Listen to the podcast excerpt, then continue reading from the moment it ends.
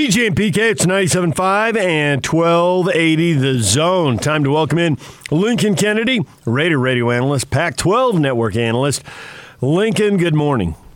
Good morning, gentlemen, to you and yours. Happy holidays. I hope everybody's safe and healthy. And as always, I appreciate being with you guys, so thanks for having me. Well, we appreciate having you on, and Happy New Year to you too. The countdown is on. Yes. So I don't know how you do it, but you find yourself right in the middle of the best stories. We love having you on. what did you think? And I don't want to put it on Jacobs because I think he was told to do it, and so he was just executing the plan, right?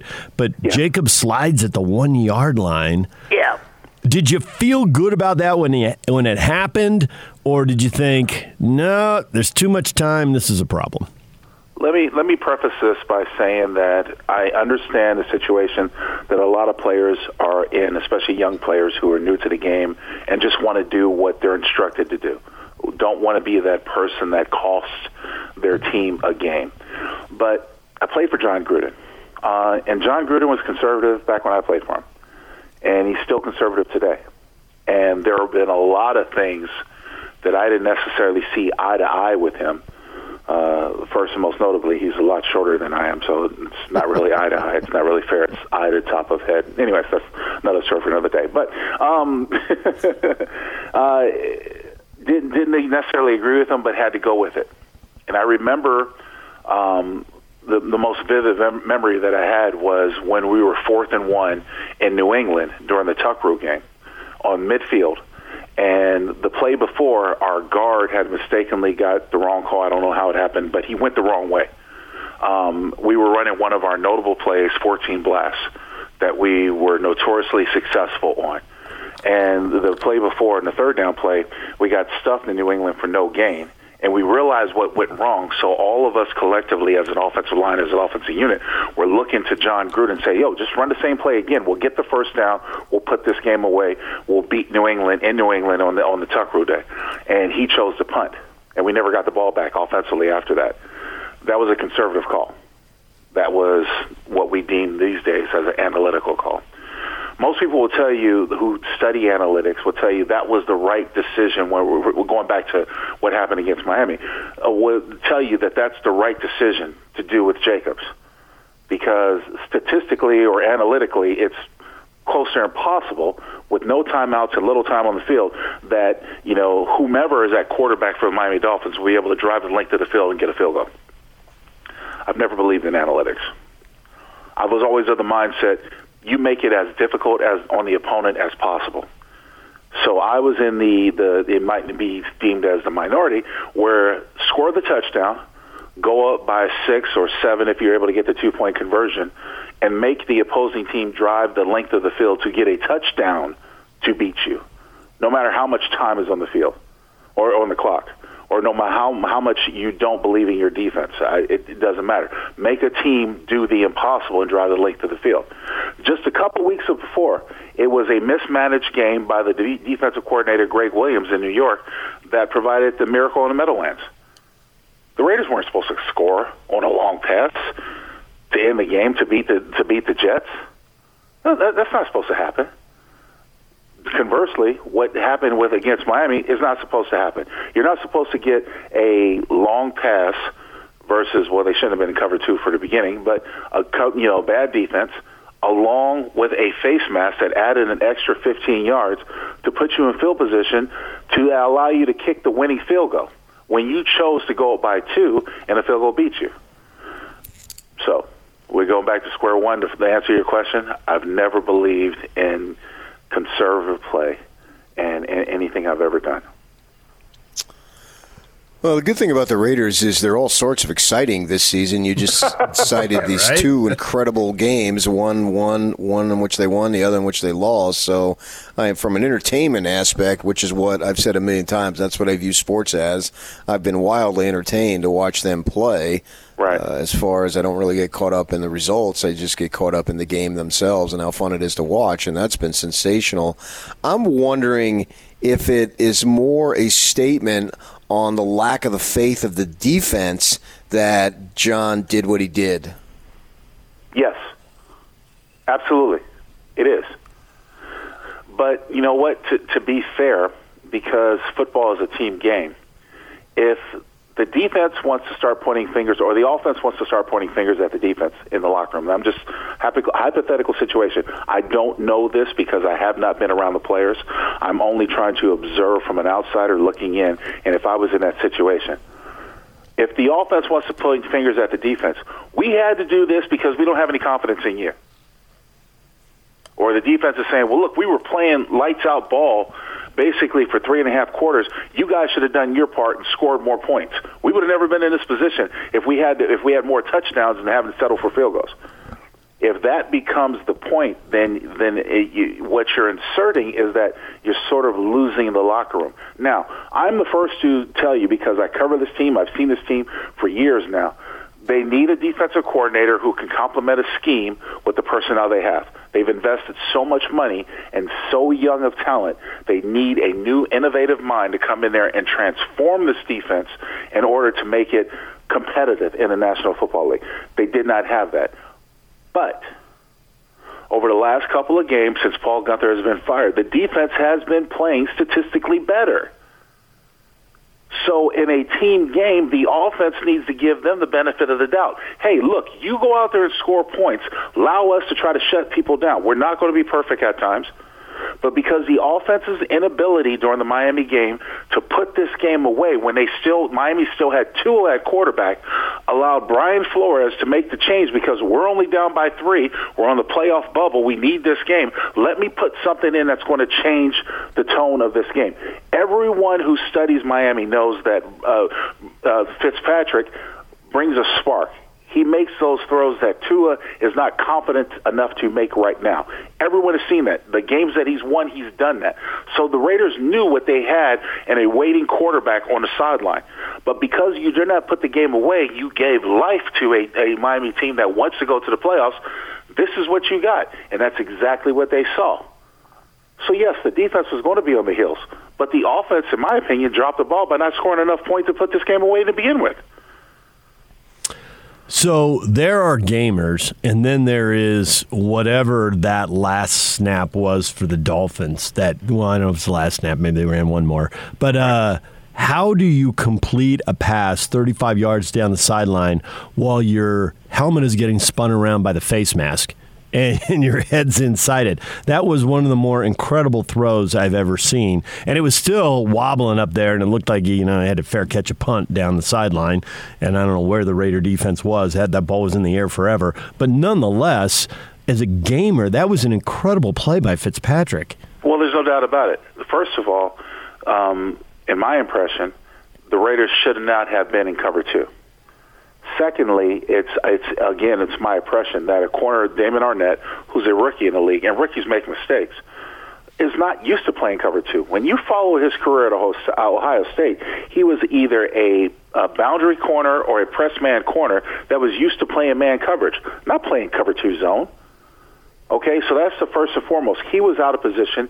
He was supposed to, you know, on, on a, the old basis of cover two, the corner is supposed to delay the release of the, the receiver on his side, and he's supposed to watch the flat.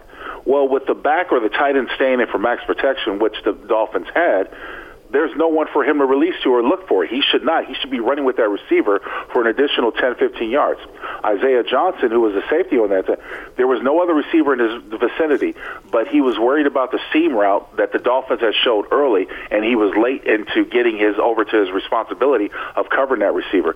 So there was that 10, 15 yard hole that happened to someone who one of Isaiah Johnson is more of a corner than a safety. He was playing out of position due to injury and and uh, lack of personnel. He had to cover that position. He was late getting over there. He should have been over there a lot sooner. And this is the same thing that plagued the Raiders when uh, Worley was playing safety the week before against the Chargers. And the way the Chargers beat the Raiders by running the same route versus cover two to beat them and, and score two, two, two consecutive touchdowns. So you know, in, in summation, what we have here, guys, is that there were a number of times with the Raiders' defense, especially in the secondary, that people were either out of position, didn't know what they were supposed to be doing, or didn't know how to play correctly. And that can be completely attributed to the lack of practice, the fact that both the defensive back and the secondary coach were not present at the game because they were released during not released. They were off due to COVID list responsibilities. They couldn't be at the game. So then you had Mike Mayock, who's in charge of personnel, along with another assistant coach calling the defensive secondary. Go figure. you see what I'm saying? This is what yeah. the Raiders were dealing with. Not to make excuses because COVID has affected every team, but when you look at this team and you look at its demise in the second half, there are a number of things that I can push pins at and say this is the cause, this is the reason, this is what's what's going to happen. What's got to happen in the future is this team needs to hire a defensive coordinator that can create a scheme that can best utilize the athletes that he has available on this team without having to go outside or look for free agency. They still need an impact player on any level of this defense, whether it's defensive line, linebackers, or secondary, they need an impact player, high impact player, and they don't have a lot of resources to come into it because they've already extended the resources and they still have the offensive fine tune.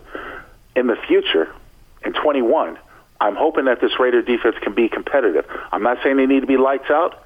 I'm not saying they need to be shut down, but they need to be competitive. They need to be middle of the range competitive in order for this offense to do what it has to do. And believe me, this offense still needs adjustments as well. So we can go into extensive conversations of where they should go, what they should be doing. You speak of Tua. Know, Miami's winning games. You know, one of them, I would say one of the bigger surprises, maybe having them being 10-5 going into the last game. And Tua's got modest stats. He's not throwing for a, hun- a ton of yards. He doesn't turn the ball over too. I think he only has two interceptions. But you talk about him. You know, he wasn't ready to make those plays that Fitzpatrick is, and Fitzpatrick's been in the league for a good long time. But the Dolphins, I don't know that they've been able to answer. Is Tua a franchise QB going forward? What do you think? I think he can be one of the main criticisms that came out of Tua's career was one, he was injury riddled and he doesn't have a big frame. That's something he has to work on on his own. But also the mentality to pull, you know, to, to, to pull on this level, the professional level, because he did it in college. He showed it when he was at Alabama. The biggest thing between him and Jalen Hurts when he was at Alabama is that he wasn't afraid to pull that trigger. He's an athlete, but in this level, what he struggled with is with the speed of the NFL and the coverages of the NFL, really making that decisive and, and, and taking that chance at pulling the trigger and getting the ball downhill, downfield. They've got a running game. Now, what Brian Flores and his staff in Miami has been able to do, in my opinion, is take virtually a bunch of no names on defense. Because if you look at it, other than Howard, who are you going to say that is a, a considerable name on defense? Take a bunch of no names on defense and have them playing inspirely well under a 3 4 system that he stole from Belichick or that he took from New England and say so, but he took from New England. Okay, so the defense is what sets them apart. On top of that, they've got incredible production out of you know two former Huskies, Ahmed and as well as uh, Myles Gaskin's go Dogs, uh, and you know they've been able to take that that their running game over. So they're building in the right direction, and they've got a ton of commodity and draft choices and pay in a salary cap room to make this team a you know a legitimate legitimate contender. I don't know how good they'll be able to stand up against the Kansas Cities, but they can they can get there, and I think they're going to be going good from this point forward. Yes, Tua is a franchise quarterback. It's it's disappointing to see Fitzpatrick have to sort of fade, but he can be gone down, go down as a proverbial backup anywhere he goes because he's capable of playing, and he proved that. So the Chiefs are 14 and 1, but they have won six straight games by six points or less. They have had some nail biters. They were very fortunate the Falcons missed a field goal that was completely makeable to uh, avoid overtime this past week. And I've been wondering why this happened. I read a story that they have had just offensive line issues. It's been one guy after another, never a wave of them, but like every couple weeks there's a problem, and sometimes they've got to move a guy because of problem. So really, it's two changes because of one injury. Is that why this is close? Is the league catching up to them? Is it more the injuries in the O line? Is it something else? Yes. First of all, I'll say a win is a win. It doesn't matter if you win by one or thirty-one; it's still a win. And and so you you have that. Patrick Mahomes is going to be a force in this league, as you already know. He's you know on set to be a, a future first ballot Hall of Famer. There's no denying that. But every good team has had sort of a chink in their armor. It's whether or not you can expose it. When the Raiders played the Chiefs back in, in Week Five of this year, when Kelechi Osemele went down with double knee injuries on a freak play, the Raiders were able, defensive line were able to take advantage of the the sort of uh, quickly piece together offensive line to generate pressure, to get pressure on Patrick Mahomes to make him uncomfortable, for them to win that game. Now, if you can do that every week, that's going to be a noticeable chink in the Kansas City Chiefs' armor. However, they still have great offensive firepower. They still find a way to win on special teams. They still find a way with Steve Spagnuolo, who's probably going to be a future head coach, another head coach in the National Football League in one of these uh, vacant positions, to to to get that push or to find that defensive stop to make those plays. So it doesn't matter if you're winning by one or thirty-one. A win is a win, and they're still winning. So Dwayne Haskins gets uh, released by uh, the Washington. I call them the Pigskins. I think that's the name they should adapt. then they could still still be called the Skins. But anyway, he comes out and he makes this. St- or Booger McFarland makes this statement that I wanted to get your reaction to. And he talks about how today's players come into the league not it, thinking how can I be a better player, how can I be a better teammate. And he specifically, obviously, he's African American, so let's call it like it is. He can right. say this. Uh, he said, "I'm going to go ahead, especially with a, a, league of that's made up 70 percent of uh, African Americans in the league." He says, "Here's what they here's what they come in saying. They come in saying, how can I build my brand better? How can I build my social media following better? How can I work on an Instagram and show everybody that I'm ready to go? But when I get in the game, I don't perform." And he compares Haskins to JaMarcus Russell. These are two quarterbacks, African American quarterbacks, obviously that ends up being bus. What's your reaction to McFarland, who has, you know, a broadcaster of some stature, much right. like yourself, making these statements about these young kids coming into this league and not thinking the way they should be in terms of making themselves a better football player, a better teammate, that type of thing? You know, the thing is, is that when you, you break down the comments and you understand what Booger is trying to say, uh, and understand the, the remedy, remedy of the, the situation, you take in consideration that I thought JaMarcus Russell, I thought that Haskins both came in this league unprepared to deal with the world of the NFL. Now, I say that because the world of the NFL is different than the NBA. It's different than Major League Baseball. It's different than hockey. You know, you have young guys that come in with very little college experience or you know however you describe their college experience. Coming into the world especially when it comes to quarterback which is the most prolific and in the sports world because it carries the most pressure both good and bad whether or not they're ready for that responsibility. Haskins had one uh, had one good year at Ohio State. And I've often referred to underclassmen that come in out of high school or uh, one year in college to the NBA as half baked pies. They don't really know their true potential because they don't know what life is like on this level. And especially for when it comes to quarterback. And when you're quarterbacking, it doesn't matter any team. It doesn't matter if you're Jacksonville, it doesn't matter if you're Washington, it doesn't matter whomever, Seattle, whatever. You come in with the responsibility of being the the uh, being the impact or being the the, the, the, the, most person that the, the focus, the most focal point person of that team. You are the identity of that team. If you're caught in strip clubs with strippers, you're the identity of the team. You make that team look bad, whether it's innocent or what have you. You you, make that team look bad. James Harden with Houston, having a birthday party at a strip club, oh, makes it look bad. COVID. You don't all these days and all these things uh, that are exposed to that that especially when it comes to social media. I have come across many players in this day and age, and I've said that players are different this day because they're more concerned about their social media presence than they are their performance presence. It's a shame, it's a travesty to the game, but it is what it is. I've come across many guys that say, you know what, when you ask how long you want to play, well, you know what, I just want to go through my rookie contract, want to test free agency, and then I want to work on my rap career, or I want to work on uh, modeling, or I want to work on being an actor, or I want to, you know, raise my social media brand because I want to be famous on TikTok, TikTok, whatever the hell it is. It, it, it is what it is, and that's what you're dealing with these days.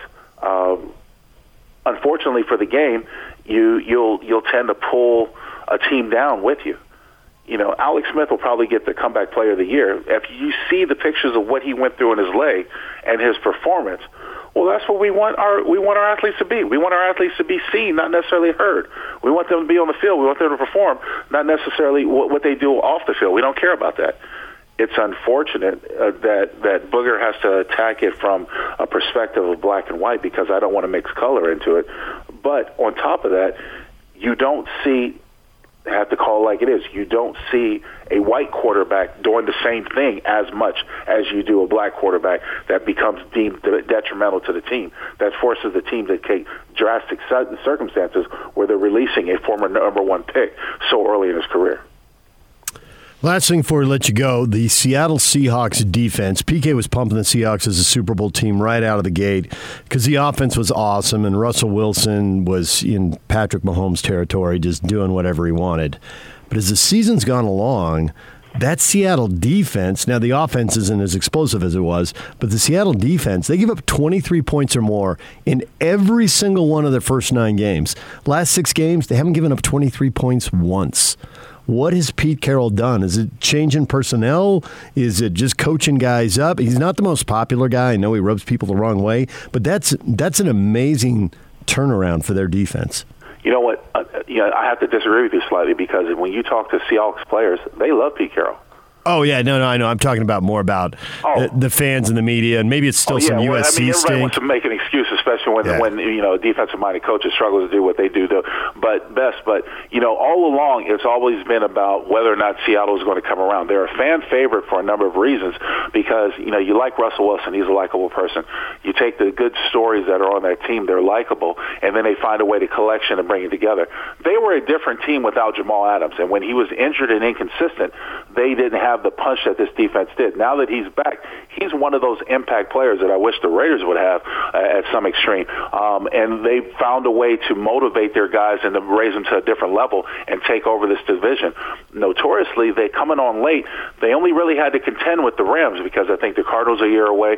49ers is decimated by injury. You get yourself in the playoff, anything can happen. And because the NFC is such a coin flip, there's not a totally dominant team like you can you can probably make the argument for in the AFC that it's anyone's game. So Seattle's right where they want to be. Well, Lincoln, as always, we appreciate your time. Thanks for uh, joining us, and uh, Happy New Year. Happy New Year to you guys. I really appreciate being with you. Thank you for having me.